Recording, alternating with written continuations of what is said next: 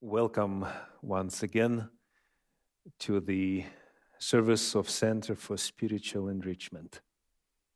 We are back live, streaming on uh, YouTube and Facebook, and uh, I would be delighted if you could share and uh, invite your friends to join us today, studying the Holy Book, the Bible, the Word of God.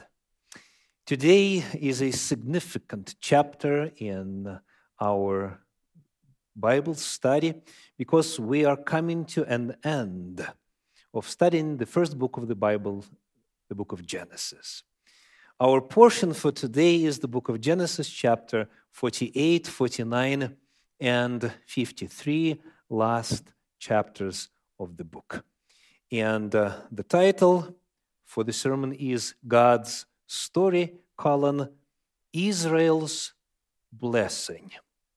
When you look at the material of these three chapters, it is evident that that one that covers the most space is uh, the topic of blessing.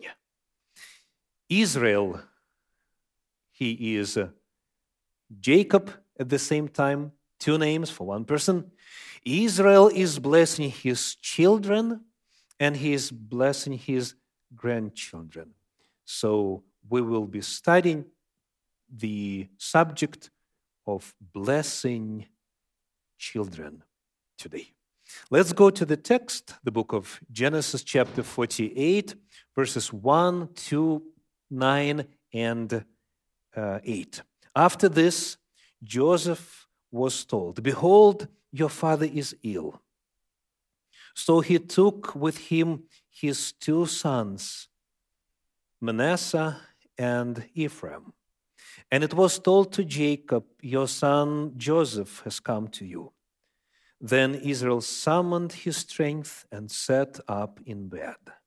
When Israel saw Joseph's sons, he said, "Who are these?" Joseph said to his father, "They are my sons, whom God has given to me." And he said, "Bring them to me, please, that I may bless them." We read about the intent of Jacob. He wants to bless his grandsons.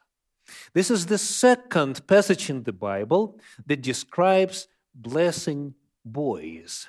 You might remember that the first passage was in the book of Genesis, chapter twenty-seven, when Isaac was blessing his two sons, Esau and Jacob. And uh, at that moment, it was very clear that receiving a blessing from uh, their father was something very desirable for them.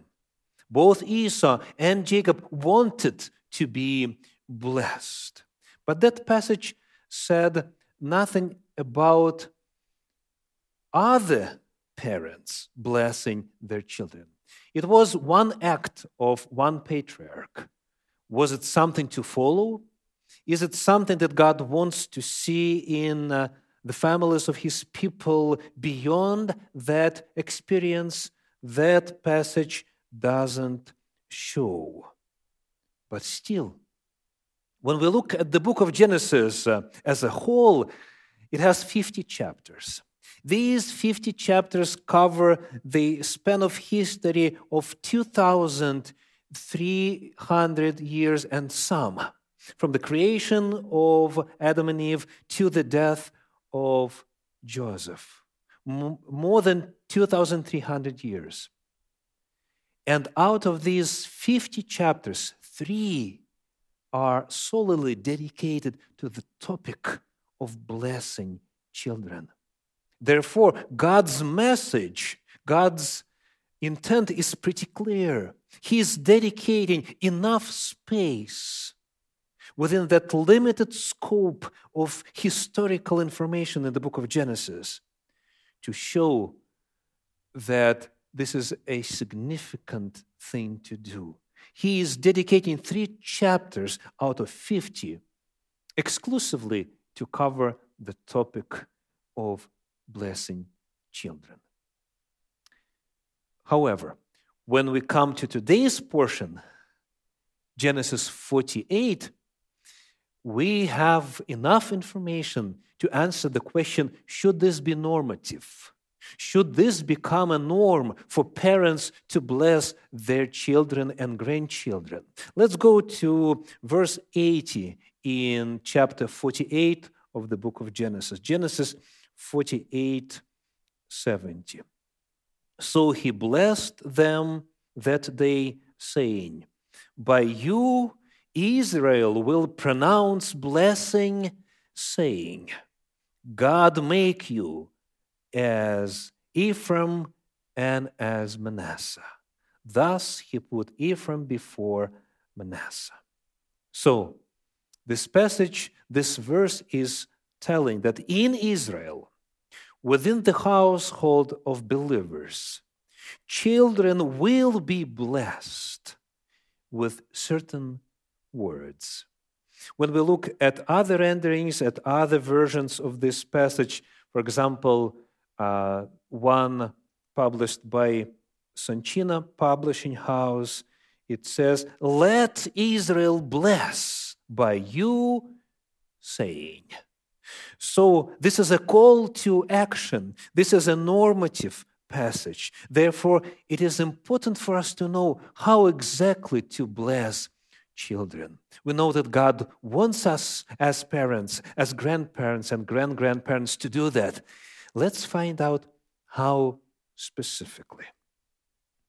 And uh, we go back to chapter forty-eight, the book of Genesis, verses ten and fourteen. Now the eyes of Israel were dim with age, so that he could not see. So Joseph brought them near him, and he kissed them and embraced them. Do you remember what Jacob is doing at this moment? The previous verse, verse nine, says, and he said, bring them to me, please, that I may bless them. So when Joseph brought his two sons to Jacob, this is exactly what's happening. Jacob is blessing them. So the process of blessing involves hugging and kissing. He kissed them. He hugged them. He showed this closeness, his love, his affection to the ones being blessed. Then we read verse fourteen, and it says, and Israel stretched out his right hand and laid it on the hand of Ephraim, who was the younger, and his left hand on the head of Manasseh, crossing his hands, for Manasseh was the firstborn. So another physical act during blessing is laying hands on the head of those that are receiving blessing. Hugging, kissing, laying hands on their heads. And then further, verses fifteen and sixteen say, and he blessed Joseph and said, the God before whom my fathers Abraham and Isaac walked, the God who has been my shepherd all my life long to this day, the angel who has redeemed me from all evil, bless the boys, and in them let my name be carried on, and the name of my fathers, Abraham and Isaac, and let them grow into a multitude in the midst of the earth. Hugging, kissing, laying hands on their heads, and pronouncing good wishes, sounding out good intentions. May God bless them. May He let them grow into a multitude. These were the words of the patriarch who was blessing his uh, grandsons. This is the first model that shows what to do when you want to bless your child or grandchild. This is uh, chapter forty-eight. Let's go to the next one. And in the book of Genesis, chapter forty-nine, we see how Jacob is blessing all his twelve sons, one by one. He gives a unique blessing to each one of his sons. And it's all summed up in verse twenty-eight. Genesis forty-nine twenty-eight says, "All these are the twelve tribes of Israel. This is what their father said to them, and he blessed them, blessing each with the blessing suitable to him." This is the key. Each person is different. Each child, each son is different. Each one has his strengths and his weaknesses and needs different measure of help in different spheres of life. So the blessing should be individual. It should be personal. It should be custom-made, crafted individually for each person. He gave them the blessing suitable for each individual personally. There is a small book called uh, Bless Your Children Daily. The author is Mary Ruth Swope. On chapter twenty-two, she states the following, uh, summarizing the essence of this approach demonstrated in the book of Genesis, chapter forty-nine. Let's take a look at it. "I'm convinced," she says, "that this is how we should bless our children and grandchildren, with blessings that suit them, that are specially tailored to their age, character, personality, and talents." Of course, to be able to do that, you need to know the child. You need to live your life together with the child, to ask questions, to listen to his or her stories. You need to be involved.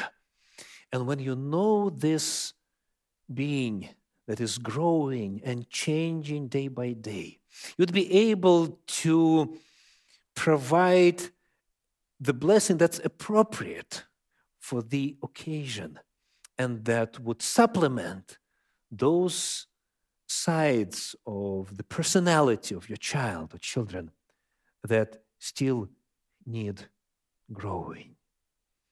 Genesis forty-nine shows that the blessing should be individualized. And uh, the blessing of parents has power. It changes the reality. It could change the trajectory of child's life. Let's take a look at um, Genesis forty-nine one, the first verse of the chapter. It says, "Then Jacob called his sons and said, 'Gather yourselves together, that I may tell you what shall happen to you in days to come.'" Blessings become a reality. Jacob says, "I will tell you what will become of you, what will happen to you in the future." Now, of course, some may say, this is God's patriarch speaking.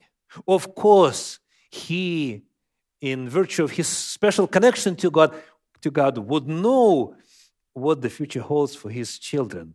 But what about me? For that, for that, let's recall what's written in the Epistle to Hebrews, chapter eleven, verse twenty-one. Hebrews eleven twenty-one. It says, "By faith, Jacob, when dying, blessed each of the sons of Joseph, bowing in worship over the head of his staff." So the act of blessing for Jacob was an act of faith. It wasn't just a repetition of what he received as exclusive information from God about the future of his kids. No, it was an act of faith. By faith, he blessed them. He is recalling some of their past actions. He is projecting what would and might happen. And he tells what he wants to happen. He is in tune with their individual lives. He is in tune with God's will. But for his words of blessings to become a reality, he needs faith. The same is available to us. We also, studying the Word of God, listening to God's voice intently and personally, individually, we also knowing our children and their struggles and what they are lacking, what they need to develop, we also can use faith in the Word of God, in the power of the Word of God. And we could proclaim and utter God's will into the lives of our children. This was an act of faith for Jacob, and it's the same for us today. Now, someone could ask, blessing boys is good, but what about the girls? Isn't the Bible neglecting the girls? I did mention that Genesis forty-eight is the second instance in the Bible where it describes blessing the boys. But when we look at the question broader, we find that the first act of blessing, blessing children was not the act of blessing the boys. Let's take a look at uh, the book of Genesis, chapter forty, chapter twenty-four, chapter twenty-four, verses fifty-nine and sixty. Remember, the blessing of Esau and Jacob happened in Genesis twenty-seven. We are now reading three chapters before that, twenty-four, verses fifty-nine and sixty. So they sent away Rebekah, their sister, and her nurse, and Abraham's servant and his men. And they blessed Rebekah and said to her, "Our sister, may you become thousands of ten thousands, and may your offspring possess the gate of those who hate him." The first act of blessing children in the Bible was a blessing of a girl. When Rebekah was about to leave there, her parents, her house, she received this special blessing. So of course, of course, God, God wants parents to bless boys and girls. Let's take a look at another passage, one in the book of Ruth, chapter four, verse eleven. Then all the people who were at the gate and the elders said, "We are witnesses. May the Lord make the, the woman who is coming into your house like Rachel and Leah, who together built up the house of Israel. May you act worthily in Ephrathah and be renowned in Bethlehem." Another instance of blessing received by a woman. So, uh, among the people of God over the centuries, for many centuries now, there is a custom to bless children, both boys and girls. Let me quote a passage from Encyclopedia Judaica on the subject.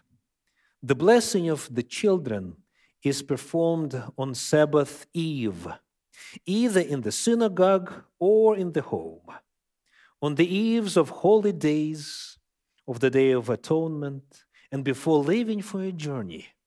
The blessing is usually given by the father, on special occasions also by the mother, to both small and adult children, by laying the hands upon the head of the child and pronouncing for a boy the verse, "May God make thee like Ephraim and Manasseh," Genesis forty-eight twenty, or for a girl, the verse, "May God make thee like Sarah, Rebecca, Rachel, and Leah," Ruth four eleven, followed by the priestly benediction, "May the Lord bless you, may the Lord keep you, may his face shine upon you, may he give you peace," and so forth.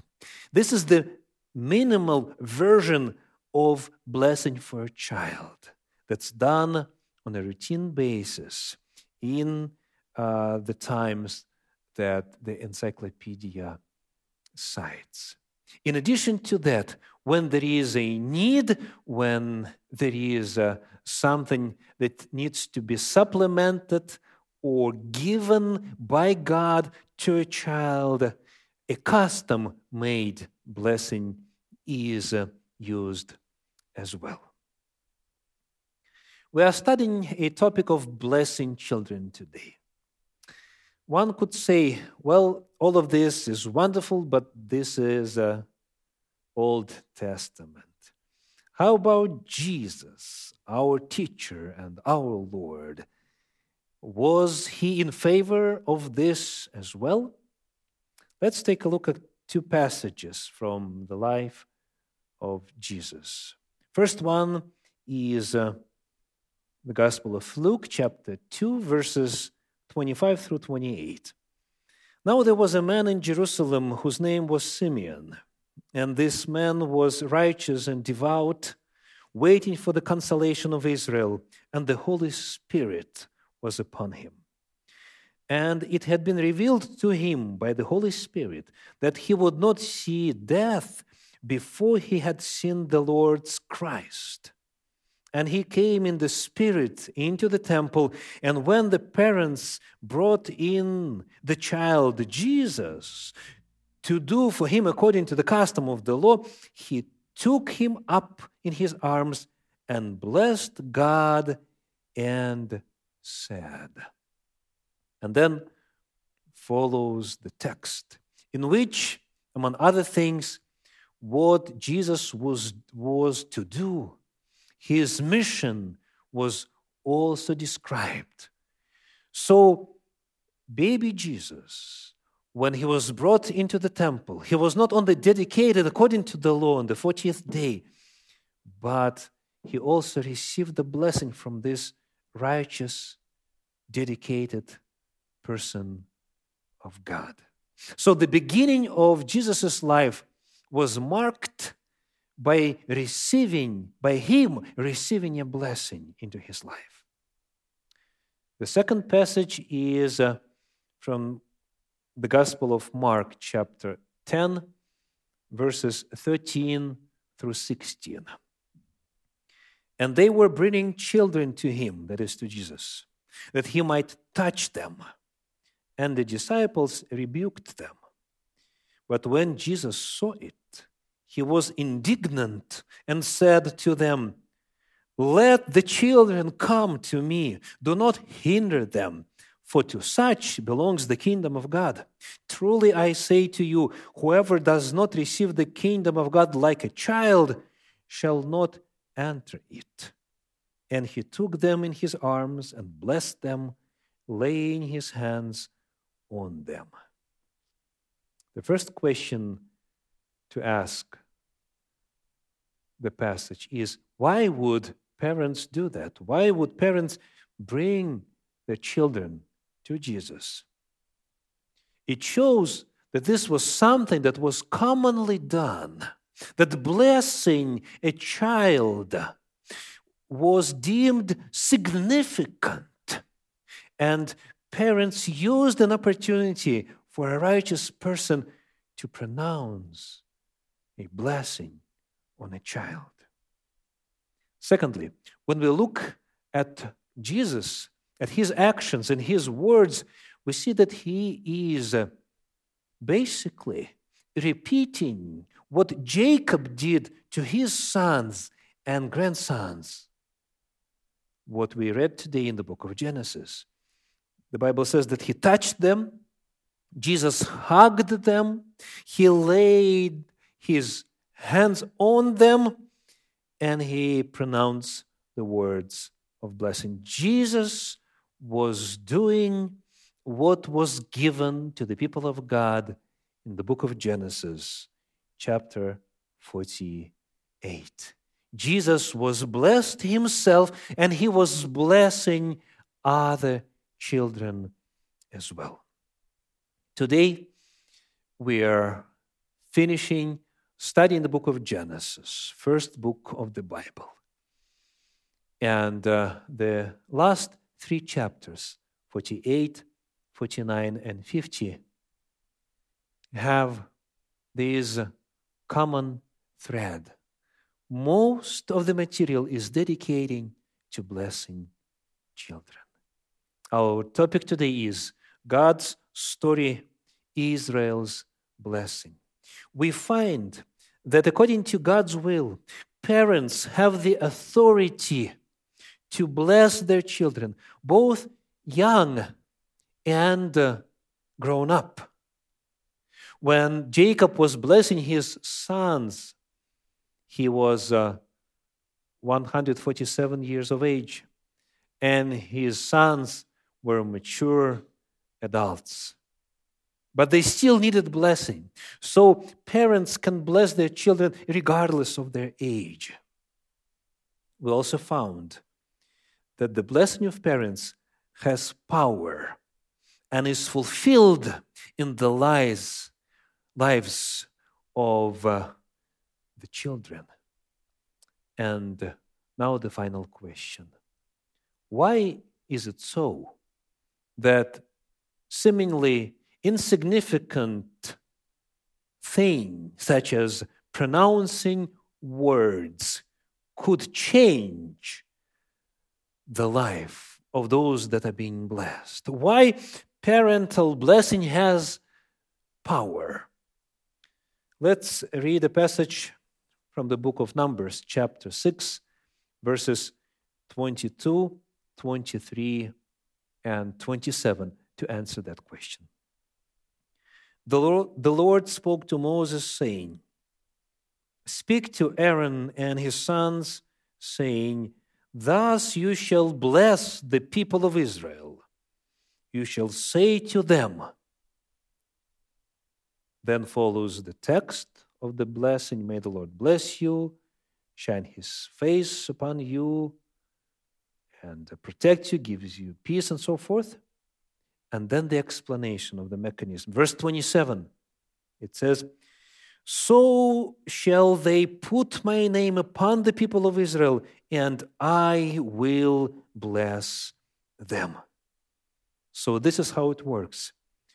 When parents pronounce a blessing on their children that is congruent with the will of God, that is a vocalization of what God wants to do in the life of all his children. When human lips voice out the words of blessing according to God's will, God is the one who makes the blessing a reality. God is the one who makes these words a reality. God is the one who is blessing.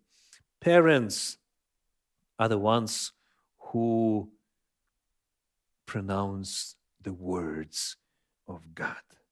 The power of blessing is uh, enormous.